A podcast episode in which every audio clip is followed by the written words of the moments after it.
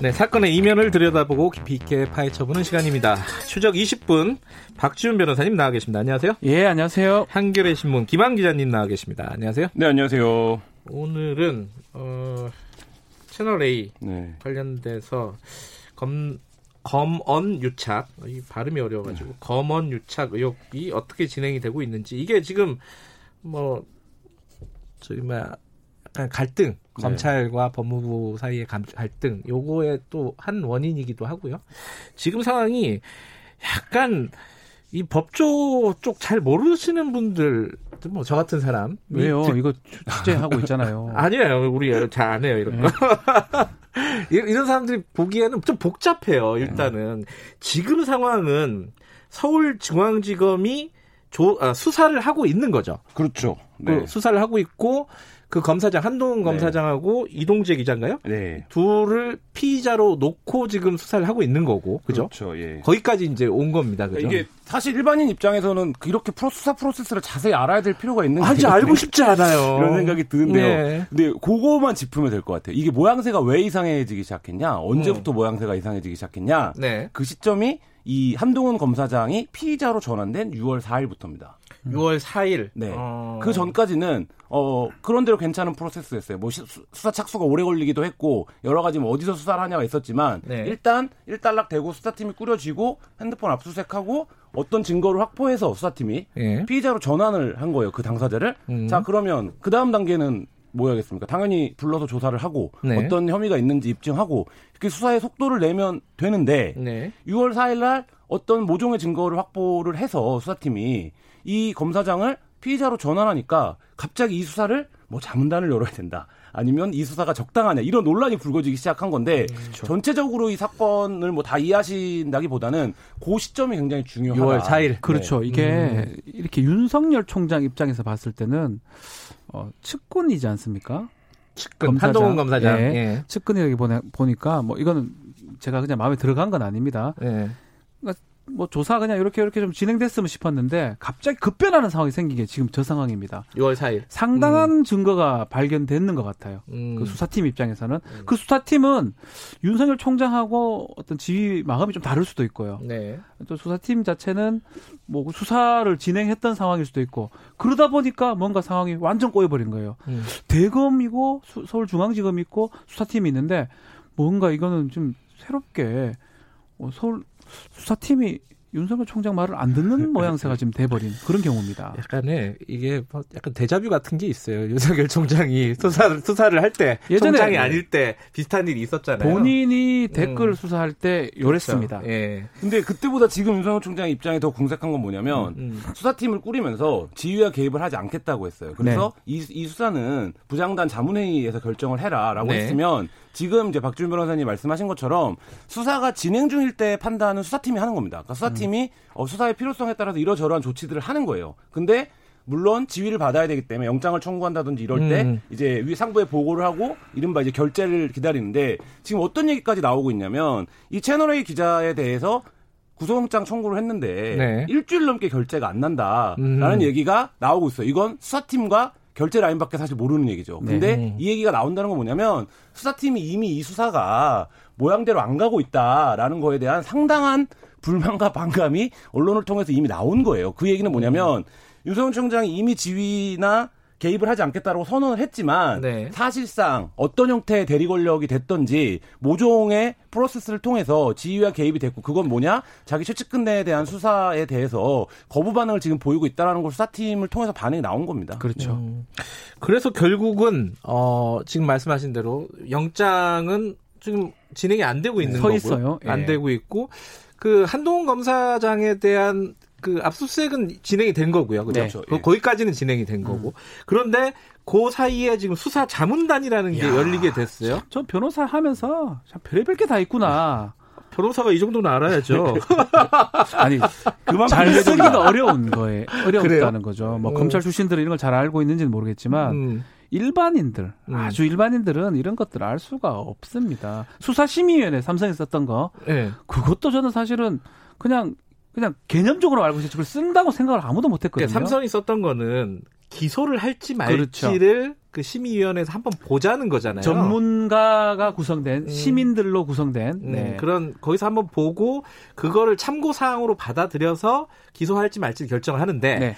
이 수사자문단은 야, 진짜 뭐예요? 이거 진짜 이거를 쓰게 될지는 수사자문단은 이게 법리가 좀 애매할 때 기소가 가능한지 이게 혐의가 입증되는지 법적으로 맞는지 안 맞는지 그것을 판단하는 기관입니다. 근데 사실 이건 어떻게 되냐면 수사팀하고 어떤 지휘 라인하고 충돌이 생겼을 때 네. 이거는 무슨 범죄 될 것 같은데 수사팀은 지휘는 안 된다. 예. 이럴 때 이런 전문 자문단한테 조언을 얻거나 권고를 받는 거거든요. 네. 독특합니다 이거.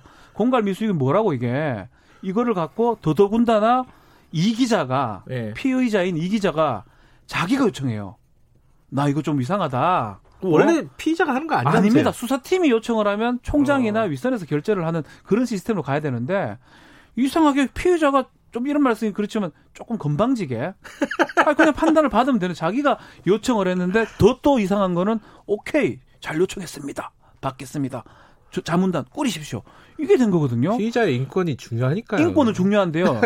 이 프로세스가 네. 수사팀이 지휘부하고 충돌됐을 때 이런 것들을 이용하는 제도인데 피의자가 이걸 이용한다는 거는 이해가 안 되고 더더군다나 피의자 일을 하면 예전 같은 시스템이라면 피의자가 뭐 이런 걸 하느냐 기각이 되거나 받아들이지 않을 건데 옳거니 하면서 이게 받아들여진 거예요. 이게 저는 이상하다는 거죠. 꼭 받아들이지 않아도 되는 거죠? 이건 선택의 문제예요. 선택이죠. 뭐 그래서 재량권인데 예를 들면 네. 이런 거죠. 저도 뭐 취재를 하면서 수사자문단을 어떨 때 얘기를 보통 듣냐면 수사팀이 열심히 수사를 뭐를 해요. 네. 근데 기존의 판례나 지금까지의 어떤 기소 정도에 비해서 이걸 좀 다른 사건, 훨씬 더 중한 사건으로 만들어야 된다. 그럴 때는 지휘부에서는 당연히 그렇게 판단해줘야 법은 판례가 중요하고 네네. 지금까지 관행이 중요한데 네. 그렇게 갈 수 있겠냐라고 하면 폭넓은 말하자면 수사자문단을 꾸려서 뭐 네. 바뀐 법감정이라든지 아니면 새롭게 적용할 수 있는 어떤 법리라든지 이런 거에 대한 검토를 통해서 이렇게 기소한다. 네. 이렇게 할 때 이제 우리가 수사자문단의 협조나 조력을 받았다. 이렇게 얘기하는 경우들은 봤는데 지금 이 경우는 반대의 경우죠. 그러니까 예를 들면 이상하죠. 수사팀은 수사를 할 수 있는데 근데 피의자가 이 수사를 나는 수사자문단을 통해서 이 수사의 정당성을 검증받아야겠다라고 이제 주장을 한 건데 그 보통 재판 가서 하는 거 아니에요? 그렇죠. 그걸 따지면 모든 형사재판, 형사 절차에서 수사자문단이 나와야 됩니다. 이 워딩이 한 가지 중요한 건 한동훈 검사장이 자기 그 휴대폰에 대한 압수수색을 한 날, 네. 압수수색을 당한 날 뭐라고 했냐면 지금 중앙지검의 수사 정당성에 문제를 제기했어요. 이게 정당한 수사인지 의문이다. 여기도 피의자거든요, 역시. 신분이. 아. 근데 더군다나 지휘명령 체계 안에 있는 검사인데 이렇게 얘기를 한다라는 거죠. 자기에 대한 수사가 되니까. 근데 또 다른 핵심 피의자는 아예 민간인 신분인데 이 수사가 부당한 것 같다며 자문단을 요청해달라고 하는 거는 사실 뭐 주객이 전도된 거죠. 뭐 어차피 이 기자가 한 건 아니고요. 변호사가 이제 아이디어를 낸 거겠죠. 그렇겠죠. 변호사 역시 아주 측근에 있었던 변호사, 검찰 출신의 변호사입니다. 주진우 변호사. 아, 이름 얘기해도 됩니까? 예, 뭐 나 아니 알려줬는데요. 뭐 주진우 라이브도 있으니까요. 주진우 아, 다른 사람이 있다. 다른 사람 주진우 변호사인데 헷갈리시면 안 됩니다. 측근이었던 예. 최근에 이제 예. 그만뒀던 사람이기도 하고요. 예. 이해관계가 사실 일치해요. 뭐 그거는 제 생각이긴 하죠. 윤석열 한동훈, 주진우. 그렇기 때문에 그런 어떤 제도를 알고 있고 그 제도를 신청을 했을 때 받아들이는 과정까지 일사천리가 돼버렸거든요. 사실은 그게 맞아요. 강원랜드 사건에서 수사팀하고 지휘부하고 되게 충돌했습니다. 네네. 기소해야 된다. 기소하면 안 된다. 그런 것들은 이제 전문 자문단을 구성할 수가 있습니다. 근데 이런 사건을 갖고 이게 뭐라고 이걸 구성하는 건 안 맞죠.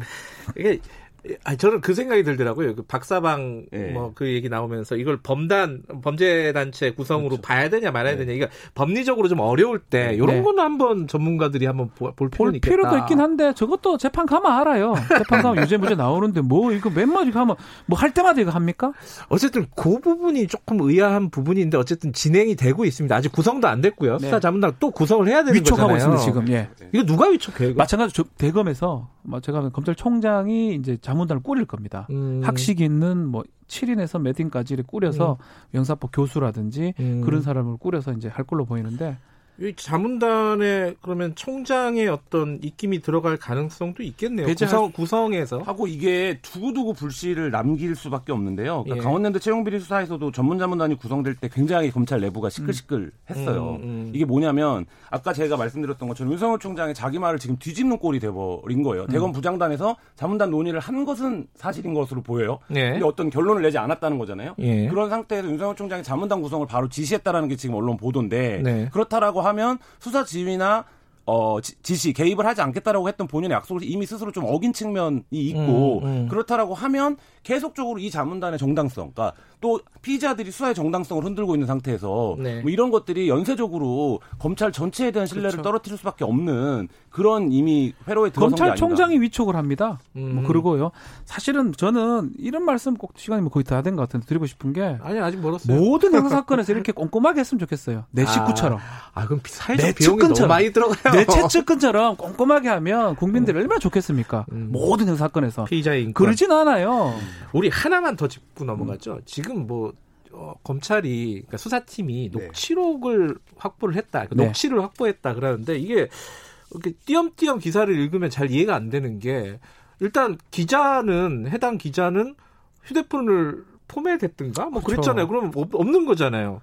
그러면 그리고 검사장으로부터 입수했다는 건가? 그것도 아니죠. 지금 어디서로부터 나온 거죠? 일단 얘기는 뭐 동료 기자로부터 후보의 기자가 백모 기자랑 네. 같이 가서 얘기했던 내용이 지금 이 검찰이 수사팀 확보했다는 얘기가 있는데 그 내용을 정확하게 지금 보도되진 않고 있어요. 그 내용을 보면 뭐 그냥 요청을 하니까 뭐 이거는 금융범죄지 나는 모른다라고 이렇게 얘기했다고 나오는데 그 이상의 뭐가 있지 않을까 생각이 듭니다. 확보 절차는 아마 그 백모 기자 내지 이모 기자를 쓴, 그건 알 수가 없지만 확보는 한 것 같아요. 확보는 했다. 네. 근데 이 내용을 두고 또 말들이 많은데 지금 뭐 간단히 얘기하면 그 한쪽에서는 그게 무죄를 입증할 증거다라고 네. 얘기를 하고 또 지금 수사팀에서는 그 녹취를 확보해서 강요미수죄 적용하는데 자신감을 갖고 있다.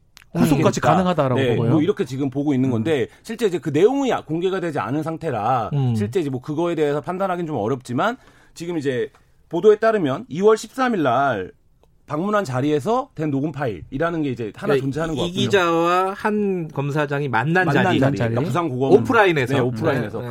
그 녹음 파일이 하나 존재하는 것 같고요. 예. 그리고 지금까지 보도된 바 MBC와 뭐 이렇게 보도에 따르면 통화 녹취도 존재한다는 거잖아요. 뭐 그렇다라고 하면 녹취 파일이 복수로 존재할 가능성도 있는 게 아닌가 이런 생각. 그 중에 일부는 공동정범이라든지 그 부분을 입증할 수 있는 네. 자료로 수사팀은 판단하고 있고 그러기 때문에 지금 얘기했던 6월 4일부터 피의자로 전화를 한 거고요. 한동훈 검사장은 자신의 입장을 표명한 것으로 지금 보입니다. 어찌됐든 그게 실체가 아직 명확하지 않은데 또 복수로 있다면은 어떤 예를 들어 조선일보가 이제 확인했던 녹취가 A라 그러면은 한겨레가 확인했던 녹취는 또 B일 수도 있는 거고 그렇죠. 아직 명확하지가 않은 그렇죠. 상황이라서 이게 피의자들한테 유리한 증거인지 아니면 불리한 증거인지는 아직은 모른다 이렇게 볼 수 있나요? 근데 그거는 명확한 게 수사팀이 그 증거를 확보하고 한동훈 검사장을 피의자 신분으로 전환한 거잖아요. 아, 그 정황을 보면은 피의자에게 그렇죠. 그러니까 불리한. 그 실체를 가장 잘하는 건 수사팀인데 수사팀이 어떤 증거를 입수하고 그게 뭐 복수든 단수든 이거는 뭐 다 추정이니까 네. 라고 하더라도 어쨌든 입수하고 아 이거는 피의자로 가야겠는데 라고 수사팀이 일단 판단을 했다 수사 과정에서 이게 지금까지 나온 것 중에 제일 중요한. 근데 보도는 반대 보도가 계속 나왔잖아요. 이거는 피의자들이 뭐 그 유시민에 관련해서 아무 관심이 없었다. 사실 지금까지 나왔던 의혹 제기를 완전히 네. 뒤집는 걸로 해석을 해가지고 보도를 한단 말이에요. 그런 언론들은 이 사건을 검언유착이 아니라 뭐 사기극이라고 보고 있으니까 이제 그거 완전히 뭐 프레임의 차이가 사실 있는 거죠. 만약에 그 말이 맞고 그런 파일밖에 없다 그러면 입건 조치를 하면 안 되죠. 입건 해서도 안 되고요. 그러면 양쪽 어차피 기자들과 소통이라고 해야 되나요? 흘리는 검찰의 주체가 네. 다르다고 볼 수 있겠네요. 확실히 그렇죠? 수사팀은 지금 윤석열 총장 또 그리고 그 언론하고는 좀 결이 다르다고 지금 보입니다. 피의자 전 입건한 것도 좀 문제고 네. 또 그러다 보니까 수사팀은 뭐 상당한 뭔가 저는 여기 수사를 제가 예전에 했던 입장에 봤을 때 네. 뭔가 확보를 했지 않을까. 어차피 이 사건들은 말이에요. 공갈, 뭐 강요 아니면 협박 이런 거기 때문에 그 말이 녹음되는 거라면 그냥 증거로 100% 활용되는 거거든요. 네. 그러니까 그런 게 확보가 안 되고는 쉽게 피의자로 왜냐하면 자신들의 최상관입니다. 검사장을 쉽게 입건 못합니다. 네. 그러면요. 지금 수사가 일단 중단된 상황입니까? 아니면 수사는 계속하면서 자문단의 자문을 받는 거예요? 어떻게 되는 거예요? 그냥 실제로 중단이 된 거죠. 중단이 돼버린 거예요? 하려면 할 수는 있지만 사실은 수사는 거의 종료가 된 것 같아요. 파일을 확보하면서. 아하. 그런 상황에서 기소냐 구속이냐 이런 단계에 있었는데 그게 좀 정지가 된 상황이고요. 예. 자문단이 꾸려질 때까지는 조금 그거는 더 진전이 안 될 것으로 지금 생각이 듭니다. 한동훈 검사장 소환은 아직 안 했잖아요. 소환도 이것 때문에 지금 정지가 돼 있는 그렇죠. 상황이 아닌가 생각이 들어요. 거기까지는 해야 될 거 아닙니까? 수사팀 입장에서는 당연히 그렇죠. 수사팀 입장에서는 당연히 거기까지 진행이 돼야 되는 건데 그 이게 그러니까 수사 죄송합니다. 수사가 뭐 이런 지난번에 들었던 것 같은데 모양새가 망가지기 시작하는 건 딱 어디서부터라고 말하기가 굉장히 힘든데 한 발 떨어져서 결과적으로 보면 수사가 굉장히 이제 망가지는 상황들이 있는데 지금 이것도 사실 마찬가지인 거죠. 말씀하신 것처럼 수사팀이 프로세스를 밟아가고 있는데 거기에 전혀 예측하지 못했던 어떤 돌발적인 변수가 마치 과정에 있었던 것처럼 이제 들어오면서 사실 이 수사는 진행이 제대로 안 되고 있는 거는 맞는 것 같습니다. 네. 근데 이거는 상당히 진행이 되면서 수사가 그래도 진행이 네. 되면서 여기 중간에 한번 걸림돌이 생긴 건데 그 한명숙 전 총리 사건 같은 경우는 이제 시작 단계잖아요. 네. 그 여기 시작 단계부터 난리예요, 사실은. 지금 두 군데서 하고 있어요. 네. 사본으로 하기도 하고 한쪽은 대검 인권부, 대검 감찰부, 중앙지검 인권감독관 뭐 난리도 이런 거 보셨어요? 아, 못 봤죠. 그러니까 모든 사건을 이렇게 꼼꼼하게 해줬으면 좋겠어요. 제 최측근처럼, 내 식구처럼. 그래 좀 검찰 믿겠습니다. 제 식구가. 딴 거는 뭐 막 조사를 하면서 이거는 이렇게 꼼꼼하게 하는 게 어디 있습니까 사실은. 국민이 모두 우리 식구다. 모든 국민을 최측근처럼 이렇게 해주시면. 제 식구 감싸기. 네. 대한민국 식구를 감싸는 네. 거야. 아, 그런 거 다 이해하죠. 인권검찰의 길이 나왔네요. 최근에 그러니까 앞으로 한명숙 전 총리 사건도 어떻게 될지가 궁금합니다. 이거 진행 상황 보면서 네. 이건 나중에 한번 다시 다뤄보도록 하죠. 오늘 말씀 감사합니다. 고맙습니다. 감사합니다. 박지훈 변호사, 한겨레신문 김한 기자였습니다. 김경래 채널에서 오늘 여기까지 하죠. 내일 아침 7시 20분에 다시 돌아옵니다.